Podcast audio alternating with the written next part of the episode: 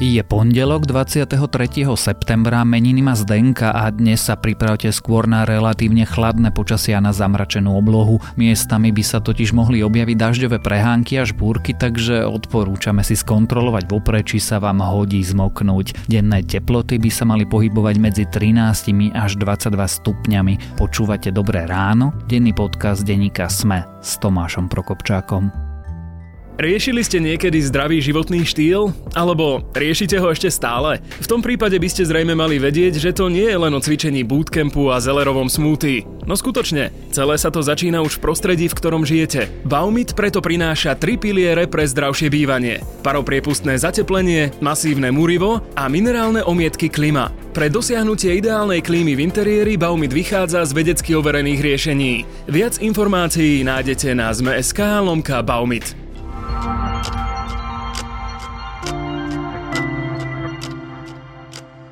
a začneme krátkým prehľadom správ.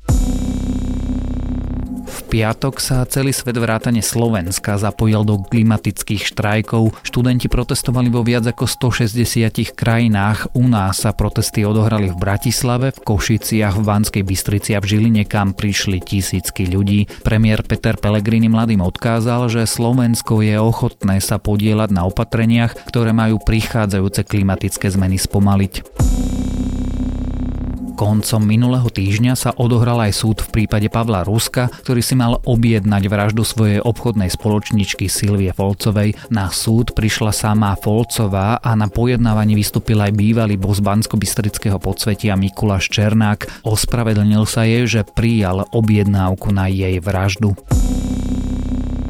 Robert Fico chce posunúť najnovší nápad Andrea Danka ešte ďalej a moratórium na zverejňovanie predvolebných prieskumov by zvýšil až na 60 dní. Dva mesiace pred voľbami by tak voliči netušili, ako sa darí jednotlivým politickým stranám. Smer vraj podporí aj Dankov kompromisný návrh na 30-dňové moratórium.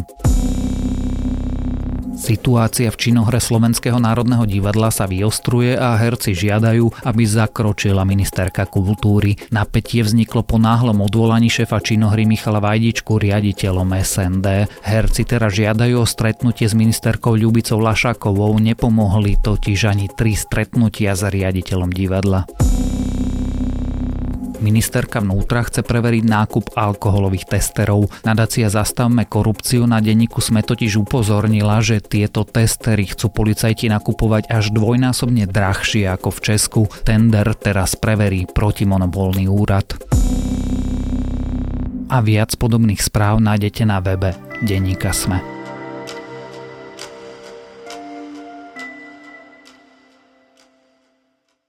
Vraj je slušné počkať aspoň 100 dní a no až potom vynašať prvé súdy. Práve dnes máme za sebou prvých 100 dní prezidentovania Zúzany Čaputovej, tak sa teda pozrime, ako sa jej darilo. Či to boli bezproblémové mesiace, čo sa jej podarilo a čo sa jej až tak nepodarilo, v čom urobila chybu a v čom zase nie. O štarte v úrade prezidentky sa budeme rozprávať spolu s komentátorom denníka Sme Petrom Tkačenkom. V tejto slávnostnej chvíli chcem povedať, že sa budem usilovať byť prezidentkou všetkých občanov v inom, oveľa obsažnejšom zmysle. Ponúkam odbornosť, ponúkam cit a zdravý aktivistický záujem. Ponúkam teda rozum, srdce a ruky. Zložením ústavného sľubu preberám všetky záväzky a povinnosti verejnej služby. Neprišla som vládnuť, prišla som slúžiť občanom, obyvateľom a Slovensku. Peťo, aká je Zuzana Čaputová prezidentka? To asi záleží veľmi od hodnotového nastavenia. Za mňa je to prezidentka dobrá až veľmi dobrá. Lepšie alebo horšie, ako si očakával?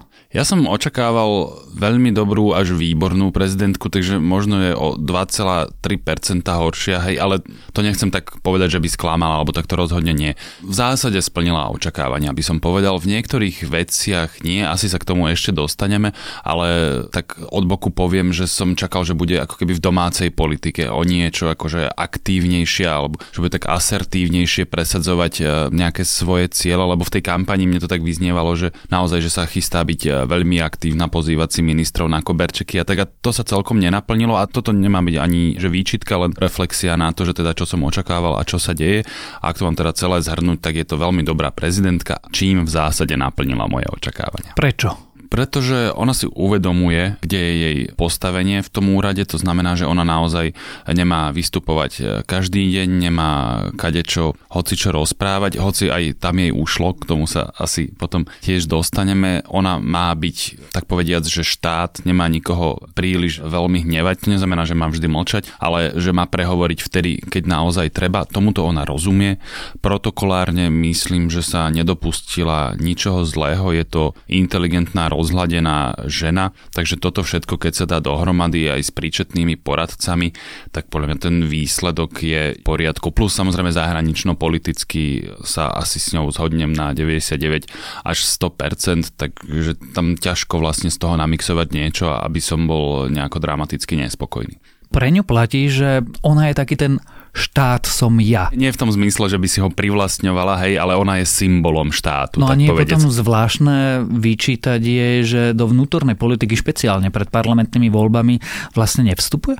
To teraz neviem, že či vyčítam, ale takto. Ja si nemyslím, že by mala vstupovať do nejakej parlamentnej politiky alebo do nejakej akože nuansovitejšej vnútropolitickej debaty, ale prezident má možnosť nejakým spôsobom nastavovať debatu, že pokúsiť sa sa nastaviť tému volieb, o čom bude. Hej, keď sme videli pred 4 e, rokmi Andreja Kisku v tejto istej situácii, tak bolo vidno, že dlhodobo sa naozaj snažil forsírovať tému zdravotníctva a školstva, čo sa mu do veľkej miery aj podarilo, pomohlo mu v tom aj to, že ak si pamätáš, boli tie štrajky za učiteľov a podobne. A toto ja u Zuzany Čaputovej musím povedať, že nejako nebadám. Jedinou výjimkou bolo asi to jej vystúpenie, e, ktoré reagovala na tú tlačovku prokurátorov. Uvedomujem si, že informácie, ktoré posledné dva týždne prinášajú médiá, sú veľmi znepokojivé.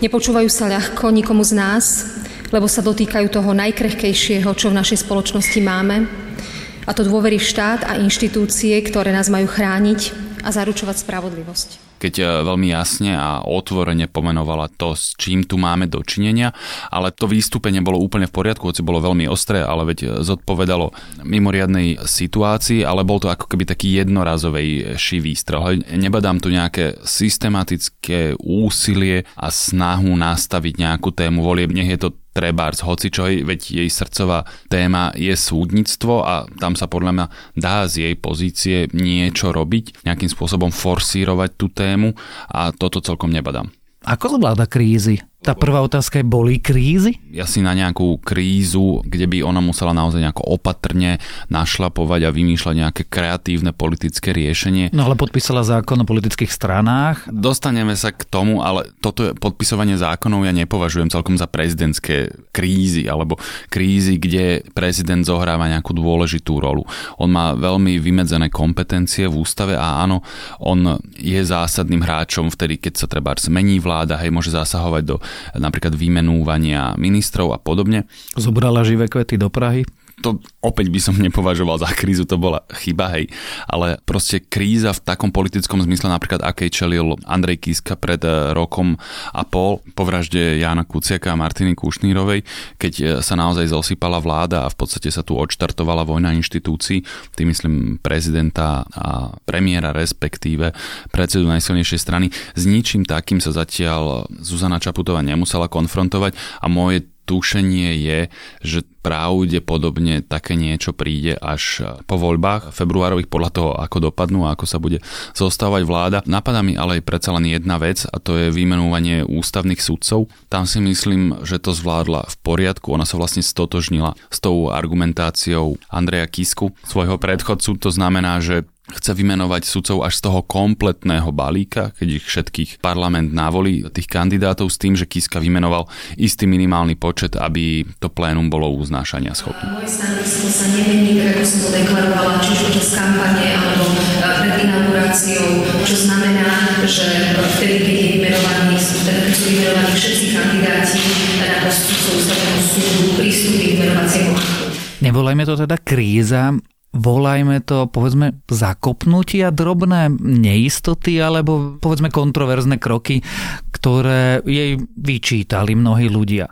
Áno, myslím, že už sme tu spomínali podpísanie toho zákona o politických stranách alebo naopak nepodpísanie Lex Harabin vlastne, ktorý podpíše až teraz.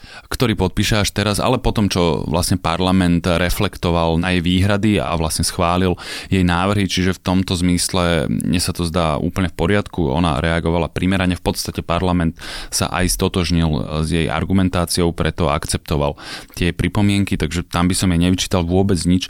Oveľa horšie to bolo pri zákone o financovaní politických strán, kedy vládna väčšina naozaj dramatickým spôsobom zasiahla, alebo respektíve zmenila volebnú legislatívu, že do strán môže veľmi, no veľmi, stále je to relatívne veľa peňazí, ale limitovaný počet e, súkromných peňazí a keď e, nová strana nemá financie zo štátneho rozpočtu, tak je to môže veľmi komplikovať život, čo je naozaj kontroverzné opatrenie, zvlášť takto krátko pred voľbami, hej, kde je úplne zretelné a napokon autory toho zákona sa tým ani nejako netajili, s akým účelom to prijímali, hej, že chcú zastaviť e, zlovestnú digitálnu oligarchiu, ktorá ide ovládnuť Slovensko a tu nás si myslím, že Zuzana Čaputová mohla byť aktívnejšia a mohla to parlamentu pokojne vrátiť, respektíve napokon ten zákon aj vôbec nepodpísať a ona si s tým, ak si dobre pamätám, takmer vôbec nerobila ťažkú hlavu, podpísala to v podstate bezprostredne po schválení, respektíve po doručení do prezidentskej kancelárie. Možno, ale to už aj nevidím do hlavy, že si povedali, že nebudú kvôli tomuto si vyvolávať spory s vládou, respektíve s koaličnou väčšinou.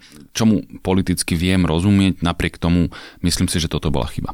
Zobrať kapely do vládneho špeciálu je skôr úsmevná epizóda, ale nie je politickou chybou podpísať sa pod spoločnú deklaráciu o proeurópskom smerovaní Slovenska spolu s Andrejom Dankom a Petrom Pelegrinim a na druhý deň sa Andrej Danko vyberie na bydle do Moskvy. Takto, ja nie som politický stratég. Ja neviem, čo by som v tej situácii presne robil. Poznám ľudí, ktorí by ti na to odpovedali lepšie, ale teda môžem hodnotiť ten výsledok a ten výsledok je podľa mňa zlý, hej. Ona si vlastne od Danka nič nevypýtala, neviem presne odkiaľ tá iniciatíva vyšla toto obnoviť, lebo je zrejme, že on sa žiadnym spôsobom zahranično politicky nenapravil, v podstate sa prezidentke ešte vysmial a ona mu v podstate urobila nejaké krovie, aby on mal zasa nejakú spoločnú udalosť vrcholovú a potom si aj tak robí podľa svojho všetko. Takže opakujem, nie som ja politický strateg, neviem celkom presne, ako sa toto robí, ale pravdepodobne, keď by som mal ísť niečo také podpísať s Andrejom Dankom, tak by som si zrejme vyžiadal dopredu niečo, na nejakých podmienkach by som sa pokúsil dohodnúť, alebo niečo podobné. Keď už sme pri tej zahranično-politickej orientácii, ako sa jej darí v zahraničnej politike, mala celkom tvrdé vyjadrenia na adresu Maďarska alebo Číny? Rozdielil by som to na také dva bloky vlastne, z ktorých jeden sa mi veľmi páči a k tomu druhému mám také opatrnejšie výhrady, lebo ja teda nie som odborník celkom na zahraničnú politiku. Podľa mňa jej návštevy napríklad v Česku, alebo v Poľsku, alebo na Ukrajine boli zvládnuté úplne výborne. Dočkala sa tam dobrého prijatia, tlmočila presne tie odkazy, ktoré nás spájajú a to vieme, že napríklad ani v Česku, ani v Polsku nevládnu sily, respektíve nie sú prezidentmi muži, ktorí by boli stotožnení s jej obrazom videnia sveta, s nejakým jej hodnotovým nastavením, ale napriek tomu dokázali tú komunikáciu komunikáciu nastaviť tak, že naozaj akcentovali body, na ktorých sa zhodneme. Napríklad v prípade Polska to bolo to prozápadné smerovanie, hej, akby, nechcem povedať odpor, ale ostražitosť voči Rusku, pomoc Ukrajine a podobne, hej. No a trochu inak by som hodnotil jej návštevu Maďarska. Ja viem, že týmto vstupujem na krehkú pôdu, pretože pani Čaputová, to je pekné, má mohutný tábor fanúšikov, ktorý jej pri tejto návšteve, keď vmietla maďarskému prezidentovi v priamom prenose do tváre tú liberálnu demokraciu, ktorá je podľa že dobrá vec a tak ďalej, ale veď vieme, že maďarská vláda ako proste komunikuje v týchto témach. Informovala som pána prezidenta o mojom pohľade v tom zmysle, že ak naša spolupráca má mať zmysel, nesmie byť len o strážení regionálnych záujmov. Mal by byť aj o presadzovaní demokratických hodnôt, hodnôt slobody a právneho štátu a tiež hodnôt európskej integrácie, tak ako to bolo v pôvodnej dohode, na ktorej bol vznik V4 založený. Aby sme neboli vnímaní ako tí, čo Európsku úniu rozdeľujú alebo oslabujú. A podľa mňa toto bola urážka a facka a celkom zbytočná, lebo nič z toho nezískame. Hej, áno, Zuzana Čaputová získala ovácie publika, ale my ako štát, ako republika, my ťažko akože si nakloníme Maďarsko na svoju stranu takýmto spôsobom komunikácie. Tá Čína, čo si spomínal, to pokiaľ mám dobré informácie, tak vlastne bolo vopred komunikované aj s Čínou ako štátom a v podstate až tak ich netrápi, keď akcentuješ ľudské práva. Oni vedia, čo ty myslia, hej, že ty ich nedodržiavaš, ale veď im to ide jedným uchom dnu a druhým von, kým sa zastávaš ich politiky jednej Číny a v tom prípade oni sú vlastne že v pohode. Takže toto si myslím, že nejako dramaticky nenarušilo naše vzťahy. Asi jej najsilnejšie vystúpenie bolo to vystúpenie po tlačovke prokurátorov, tak? Bez pochyby vnútropoliticky úplne jednoznačne a v podstate myslím si, že aj zatienilo všetko ostatné. Čo sa tam udialo, prečo sa to udialo a prečo prezidentka k takejto veci vystúpila? No Zuzana Čaputová podľa mňa veľmi správne zareagovala na to, keď vlastne aj prokurátori dali za pravdu tým kubikom, ktorí tu hovoria, že tu si nejaká čudná mafia sprivatizovala štát a oni to vlastne potvrdili a ona veľmi správne na to zareagovala a v podstate ako keby sa snažila pôsobiť ako nejaký megafón, hej, alebo neviem, možno v takej počítačovej terminológii, že opakovač nejakej správy, že sa ju pokúsila naozaj zosilniť, aby to vnímalo čo najviac ľudí, lebo povedzme si, tlačovky prokurátorov nie sú úplne najobľúbenejší e, žáner e, v bulvárnych ani žiadnych iných médiách, takže ona sa pokusila svojou váhou toto rozšíriť. Neviem, do akej miery sa jej to podarilo, myslím si, že minimálne s nejakým stredným úspechom áno a bolo to podľa mňa veľmi správne rozhodnutie, lebo taký odkaz prokurátorov je vlastne bezprecedentný. Hej. No bohužiaľ sme nemali ako keby ten výsledok, hej, že by tu naozaj vznikol nejaký citeľný, hmatateľný tlak na vládu, aby s tým niečo spravila, alebo že by sa udial akože nejaký prevrat v tom bezpečnostnom aparáte. To sa zrejme bez zmeny vlády úplne nedovrší, ale myslím si, že prezidentka v tomto urobila záslužnú prácu. Čiže jej vystúpenie bolo na mieste? Ja si myslím, že absolútne. Bolo veľmi tvrdé, ale v tej výnimočnej situácii jej ťažko niečo vyčítať. Obraz doby, ktorú sme žili, a ktorú stále žijeme, nás v posledných dňoch stále viac šokuje. Hovorí o tom, že spravodlivosť na Slovensku bola tovarom a že istí ľudia si ju dokázali pre seba kúpiť. Že niektorí ľudia z inštitúcií, ktoré nás majú chrániť, z polície, prokuratúry, súdov, chránili ich. Časť ľudí s nimi kolaborovala, slúžila zločinu a časť ľudí tento stav tolerovala.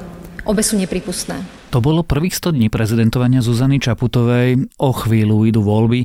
Ona je veľký terč a je jasné, v ktorom tábore ona vlastne stojí. Čo čaká? Teraz myslíš eh, v kampani alebo po voľbách? Ono to súvisí pretože jednak eh, určite prídu nejaké útoky už v kampani a ona bude asi ich prostriedkom.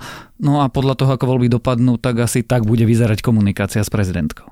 No ona sa pravdepodobne, môžem sa míliť, ale na základe toho, ako sa správala doteraz, bude snažiť tej kampani vyhýbať, aby do nej, ak vstupovala, tak naozaj nepriamo. Možno aj preto, čo si povedal, lebo je zrejme, že vzýšla z progresívneho Slovenska, to znamená, že je úplne logické, že ju budú s tou stranou spájať a obviňovať, či už právom alebo neprávom, že sa jej snaží pomôcť. Oveľa zaujímavejšie to bude po voľbách, kedy príde naozaj na to lámanie chleba, keď sa rozdajú žetóny a bude sa skladať vláda a tam bude mať prezident, ono síce nikde v ústave nič o poverovaní zostavením vlády nie je napísané, čisto autisticky, keby sme to brali, tak je v tom prezident úplne slobodný, takže ja budem veľmi zvedavý, akým spôsobom ona bude komunikovať s víťazmi a porazenými volieb, akým spôsobom bude odovzdávať to poverenie. No ale vie si predstaviť, že by Robert Fico vyhral voľby a ona by poverila Trubana? To si neviem predstaviť. A ona aj v kampani niekoľkokrát opakovala, že si uvedomuje tú ústavnú tradíciu a že u nás dostáva poverenie zostaviť vládu a väčšinou sa potom aj stáva premiérom. Chcel som povedať predseda víťaznej strany, ale skôr by som povedal volebný líder, hej, lebo napríklad v prípade Smeru, ako vieme, to pravdepodobne nebude Robert Fico, kto bude volebný líder, ale Peter Pellegrini a tým pádom on by si vyslúžil od Zuzany Čaputovej e, nomináciu dezignovaného premiéra, tak povediac teda, ak nájde 76 potom.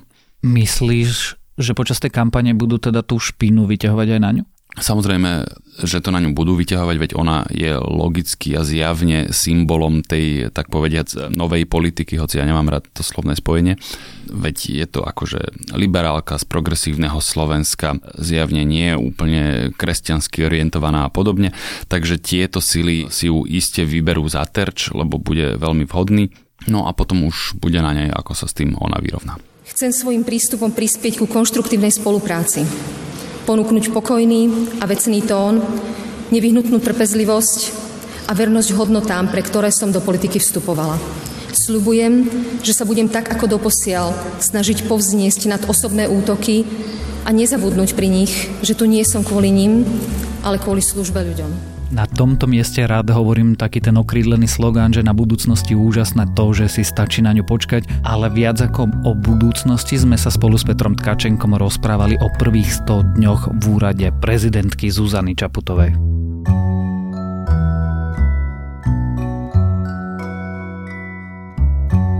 Hovorí sa, že keď do čoho si investujete 10 tisíc hodín, stanete sa v tom naozaj dobrým. Akurát už nie je to pravda. Na takéto tvrdenia sa totiž pozreli vedci a zistili, že aj cvičenie má akési hranice a možno sa zlepšíte, ale nič negarantuje, že sa stanete lepším ako váš sused či kto si naozaj talentovaný. Celý fenomén opisuje britský Guardian a ja jeho článok odporúčam. Link naň nájdete napríklad v popise tohto podcastu alebo v podcastovom klube Denika Sme na Facebooku a to je na dnes všetko. Želáme vám príjemný začiatok nového týždňa. Počúvali ste Dobré ráno, denný podcast Denika Sme s Tomášom Prokopčákom.